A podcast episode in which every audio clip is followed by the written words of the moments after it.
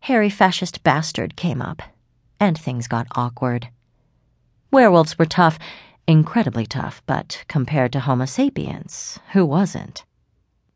It was a ridiculously perfect day outside, and he couldn't blame Derik for wanting to head out as quickly as possible. Still, there was something troubling his old friend, and Michael was determined to get to the bottom of it. Hold up, Michael said, reaching for Derik's shoulder. I want to. I don't care what you want, Derik replied without turning. He grabbed Michael's hand and flung it away, so sharply Michael lost his balance for a second. I'm going out. Michael tried to laugh it off, ignoring the way the hairs on the back of his neck tried to stand up. Touchy. Hey, I just want to. I'm going out. Derik moved, cat quick, and then Michael was flying through the air with the greatest of ease, only to slam into the door to the coat closet hard enough to splinter it down the middle. Michael lay on his back a moment, like a stunned beetle. Then he flipped to his feet, ignoring the slashing pain down his back. My friend, he said, you are so right. Except you're going out on the tip of my boot. Pardon me while I kick your ass. This in a tone of mild banter, but Michael was crossing the room in swift strides, barely noticing that his friend, Moira, who had just come in from the kitchen, squeaked and jumped out of the way. Best friend or no, nobody, nobody knocked the alpha male around in his own damned house. The other pack members lived there by his grace and favor, thanks very much, and while the 40 room house had more than enough room for them all, certain things were simply not done. Don't start with me, Derik warned.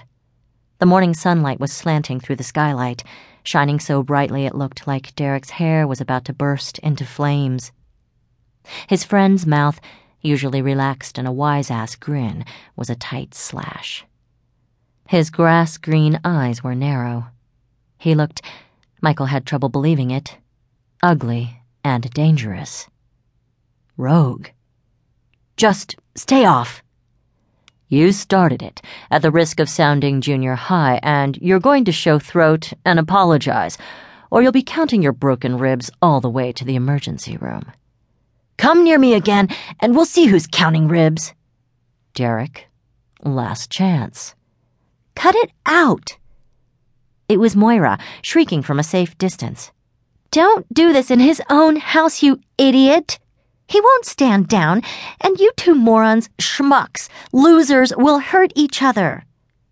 Shut up, Derik said to the woman he usually lovingly regarded as a sister. And get lost. This isn't for you. I'm getting the hose, she warned, and then you can pay to have the floors resealed. Moira, out, Michael said without looking around. She was a fiercely intelligent female werewolf who could knock over an elm if she needed to. But she was no match for two males squaring off. The day was headed down the shithole already. He wouldn't see Moira hurt on top of it. And Derik, she's right. Let's take this outside. Oof! He didn't duck, though he could see the blow coming. He should have ducked, but he still couldn't believe what was happening. His best friend, Mr. Nice Guy himself, was challenging his authority. Derik, always the one to jolly people out of a fight. Derik, who had Michael's back in every fight, who had saved his wife's life, who loved Lara like she was his own. The blow, hard enough to shatter an ordinary man's jaw, knocked him back a full three steps. And that was that. Allowances had been made, but now the gloves were off. Moira was still shrieking, and he could sense other people filling the room, but it faded to an unimportant drone. Derik gave up trying for the door and slowly turned. It was like watching an evil moon come over the horizon. He glared, full in the face, a dead on challenge for dominance. Michael grabbed for his throat. Derik blocked. They grappled. A red cloud of rage swam across Michael's vision. He didn't see his boyhood friend.